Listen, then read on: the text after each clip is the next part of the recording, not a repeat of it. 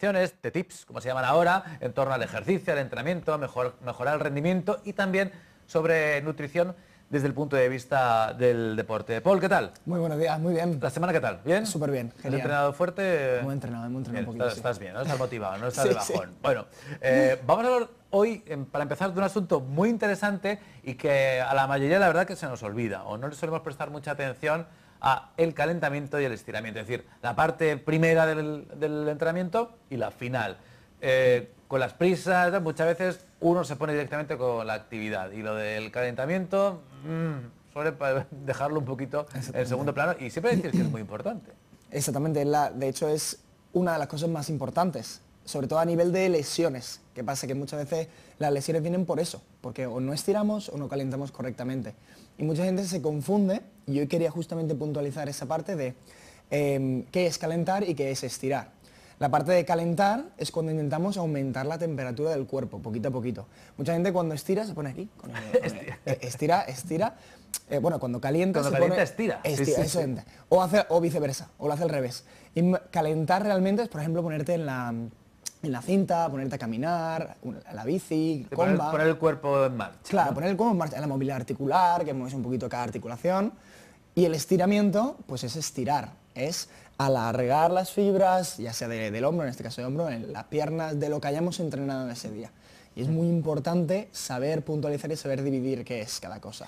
Empezamos un poquito por el, por el calentamiento, entonces nos recomiendas eh, principalmente que hagamos un ejercicio, ¿no? una actividad un poquito más subida, ¿no? Que directamente solo mover articulación. Claro, yo lo que, lo que recomiendo siempre en la parte de calentamiento es, primero, una movilidad articular, de todo el cuerpo, de todo el cuerpo, independientemente de lo que vayamos a hacer. Movilidad articular me refiero, por ejemplo, a mover muñecas, mover hombros, mover cadera, mover tobillo, mover un poquito cada articulación, movilidad articular.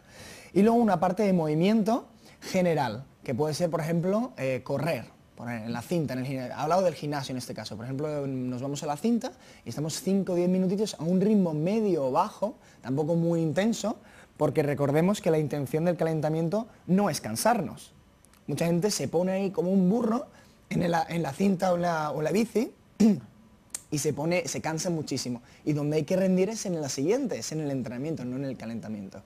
Como vemos aquí en la imagen que tenemos por aquí detrás, el, la parte, el punto número uno, aumentar la temperatura muscular, eso es de lo, principal, aumentar el riego sanguíneo que se llama, que al final, por aquí lo pone por aquí abajo, el, mejor el suministro de oxígeno.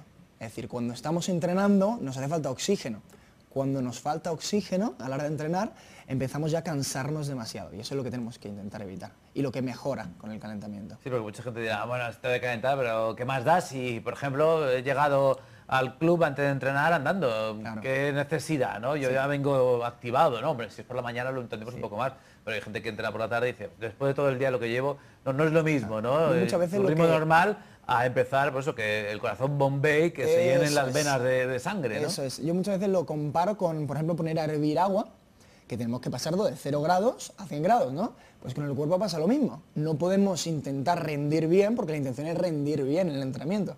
No podemos intentar estar ya directamente a 100 si no hemos ido progresivamente subiendo los grados de 0 a 100. Pues eh, el entrenamiento Viendo estos beneficios que pones en, pantalla, a mí me ha pasado alguna vez eh, pues eso, que llegas con prisa, que tienes una actividad, una clase y llegas que no tienes tiempo de calentar y te metes y, te cuesta como meterte en la, actividad, ¿no? de preparación mental, ¿no? Muchas más que físico, a veces que también necesita ¿no? la, cabeza, pues olvidar lo que eh, dejas fuera ¿no? y, empezar a ponerte en, entrenar. ¿no? Muchas veces recomiendo eh, la música. Eh, yo, por ejemplo, entreno con música. Yo la antes de entrenar me pongo mis cascos, me pongo mi música, me centro en el entrenamiento, que muchas veces se ve a la gente en el gimnasio con el móvil, o que no está centrado en lo que realmente se tiene que centrar, que es en el entrenamiento. Pues este foco, foco mental en el entrenamiento es súper importante también. Yo dejo siempre en la taquilla el, teléfono, no, no entreno con teléfono, ¿no? Es el ratito en el que estoy desconectado de todo, ¿no? Solo para el entrenamiento. Sí, sí, es como lo utilizo también como desconexión eh, mental, ¿no? con lo cual, bueno, pues si no, con el móvil es que no se desconecta. y muchas veces no entreno siquiera sin, sin música, pues no tener que llevar el móvil encima. claro, claro, es solo, solo por eso. Así que Sí o sí hay que calentar antes de empezar la actividad. Tampoco hace falta que dure demasiado, ¿no? Con 10 minutos... 10 minutitos, 15 minutitos, dependiendo si hacemos algo específico del entrenamiento que vamos a hacer, pero más o menos eso. hacemos el entrenamiento y una vez que hemos hecho el entrenamiento hay que estirar. Ahí sí. Ahí sí, hay que estirar. Lo mismo en el caso del calentamiento y el estiramiento es prevenir lesiones. Ese es el principal mensaje que quiero mandar a todo el mundo, que es no lesionarnos, que al final es lo más importante, porque si nos lesionamos ya estamos ahí tres semanas, cuatro semanas, tres meses sin hacer nada y es muy importante. Aquí detrás tenemos los beneficios y lo más importante, aparte de disminuir la tensión, porque al final cuando hemos entrenado tenemos el cuerpo ahí en, tensión, tenemos que relajarlo poquito a poquito, pues para eso está la vuelta a la calma, que es cuando vamos poquito a poquito bajando la temperatura de 100 a 0 de nuevo, y para liberar un poquito de tensión. Y aparte, no sé si habéis visto los típicos fuertes grandes de gimnasio, que tienen muy poca flexibilidad, que, no llegan, que no llegan a cogerse ni la, ni la mano en la espalda, pues el estiramiento aumenta flexibilidad y elasticidad, mejora el alargar los músculos en sí, ¿vale? Mejora. incluso, bueno, pues a los que están normalmente entrenando hipertrofia les, suele venir bien, ¿no? estéticamente un cuerpo más es un cuerpo más bonito, ¿no? Sí, sí. Es verdad que a veces que se le olvida, ¿no? Esa, parte de, estirar. Mm. Eh, ¿Previene también agujetas o no? ¿Está estirado tampoco? Puede, hay ciertos estudios, ahí no me voy a meter mucho porque hay algunos estudios que dicen que sí, y otros que no. Entonces tampoco me puedo meter mucho, yo estiraría, simplemente estiraría. Seguro que estirar va a ser, va a ser beneficioso.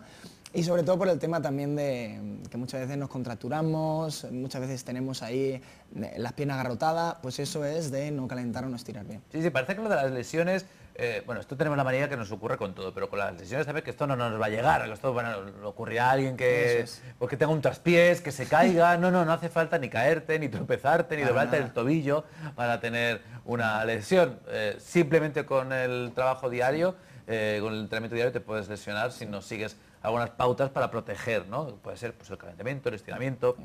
Hoy también, Paul, quieres hablar de el estancamiento.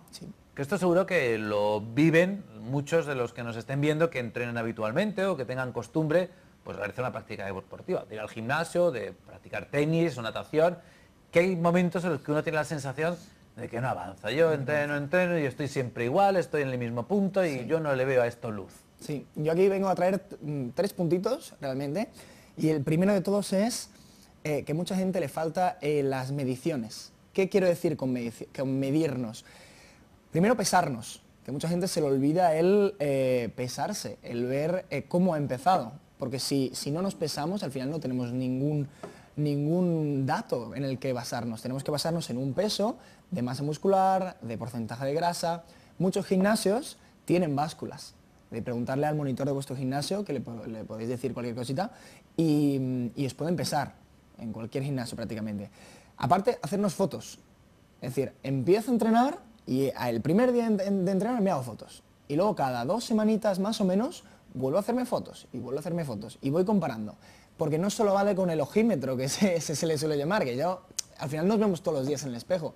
¿Y qué pasa? Cuando ves todos los días el espejo a alguien, a ti mismo en este caso, prácticamente no, no llegas a verla. no te das cuenta. No te das cuenta. Es cuando ves la diferencia entre el primer día y tres semanas después. Ahí ya sí que ves un poquito de diferencia. Y eso lo compaginamos con el peso de la báscula que ahí sí, peso, ojo, no el número, sino luego lo que nos interesa es el peso de todo el cuerpo, sino la masa muscular, el líquido, el porcentaje de grasa, porque mucha Por eso gente... dice, eh, porque preguntemos en, pues, en este caso en nuestro gimnasio, eh, porque la báscula normalmente que tenemos en casa no suele medir todo eso. ¿no? En la farmacia también. En la farmacia también, porque lo que hace falta es tener por eso, la, composición del cuerpo, ¿no? cuánta grasa, cuánta agua, cuánta masa muscular. Mucha gente se pone ahí con el número, uy, no, no, no. el número no tiene nada que ver. Eso es, eso, al final no tiene nada que ver. Sí que lo, tenemos en cuenta, pero al final es, no, nos interesa el peso, nos interesa que estemos saludables. Pero es verdad que eh, el mejorar siempre es imposible.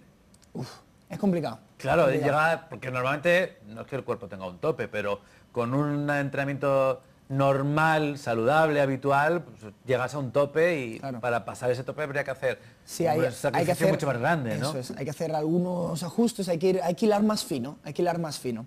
Mm. Eh, justamente eh, el segundo punto que quería hablar era con el tema de la parte de la alimentación, que muchas veces no nos damos cuenta y cuando empezamos a pesar, a pesar los alimentos, que sí que es, que es complicado, que muchas veces es un coñazo, pero cuando empezamos a pesar nos damos cuenta que estamos comiendo de más, mucho de más. Siempre comemos de más. Porque al general, final ¿eh? no nos damos cuenta de esa, esa segunda eh, cuchara de azúcar, esa, ahora que veremos la crema de cacahuete, esa segunda cuchara de crema de cacahuete que nos tomamos en, en algún momento, no nos damos cuenta. Y cuando empezamos a pesar y a apuntar todo, ahí nos damos cuenta de todo lo que empezamos a comer de más. Y eso es lo que tenemos que tener en cuenta. Pues como siempre nos dicen los profesionales, tan importante es eh, la parte de entrenamiento, la parte física, como la parte de alimentación. Decir, las dos.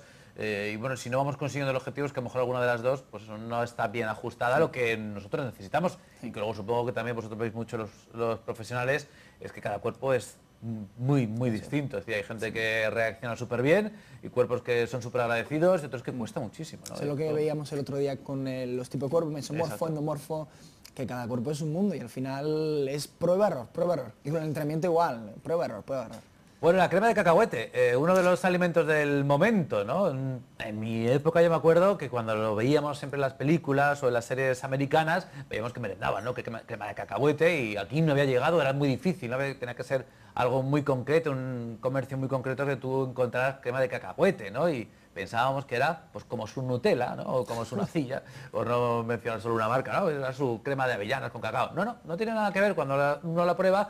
Bueno, pues a mí tampoco me gusta demasiado, está rica, pero no es una cosa que me vuelva loco. Pero claro, de repente ahora se ha convertido en el mundo boom. fit como un boom. Bueno, de hecho, veis que Paul la trae, aparece ahí un 630 calorías por cada 100, pero está en verde. En. Eh, en el semáforo, en el código de colores, Sí. es, es verde. Esto parece una contradicción. Se te, te has equivocado, ¿no? no. No, en este caso, eh, bueno, es, es lo que decíamos antes, al final, el- bueno, lo que decíamos el otro día, que las calorías no es tanto las calorías porque no nos vamos a tomar 100 gramos de crema de cacahuetes, sino que No tomamos- estómago que resista.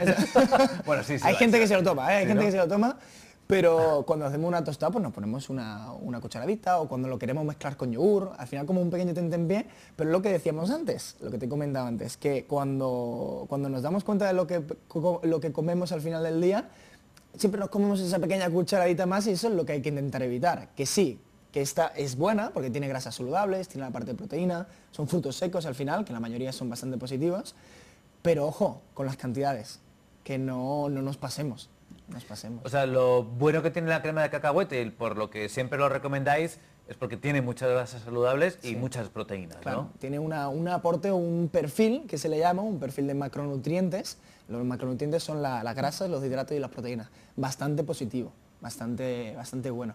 Pero claro, igual que todo, cualquier extremo es malo. Si nos ponemos a tomarnos un bote entero de crema, pues no va a ser positivo, igual que si nos tomamos 20 manzanas en un día.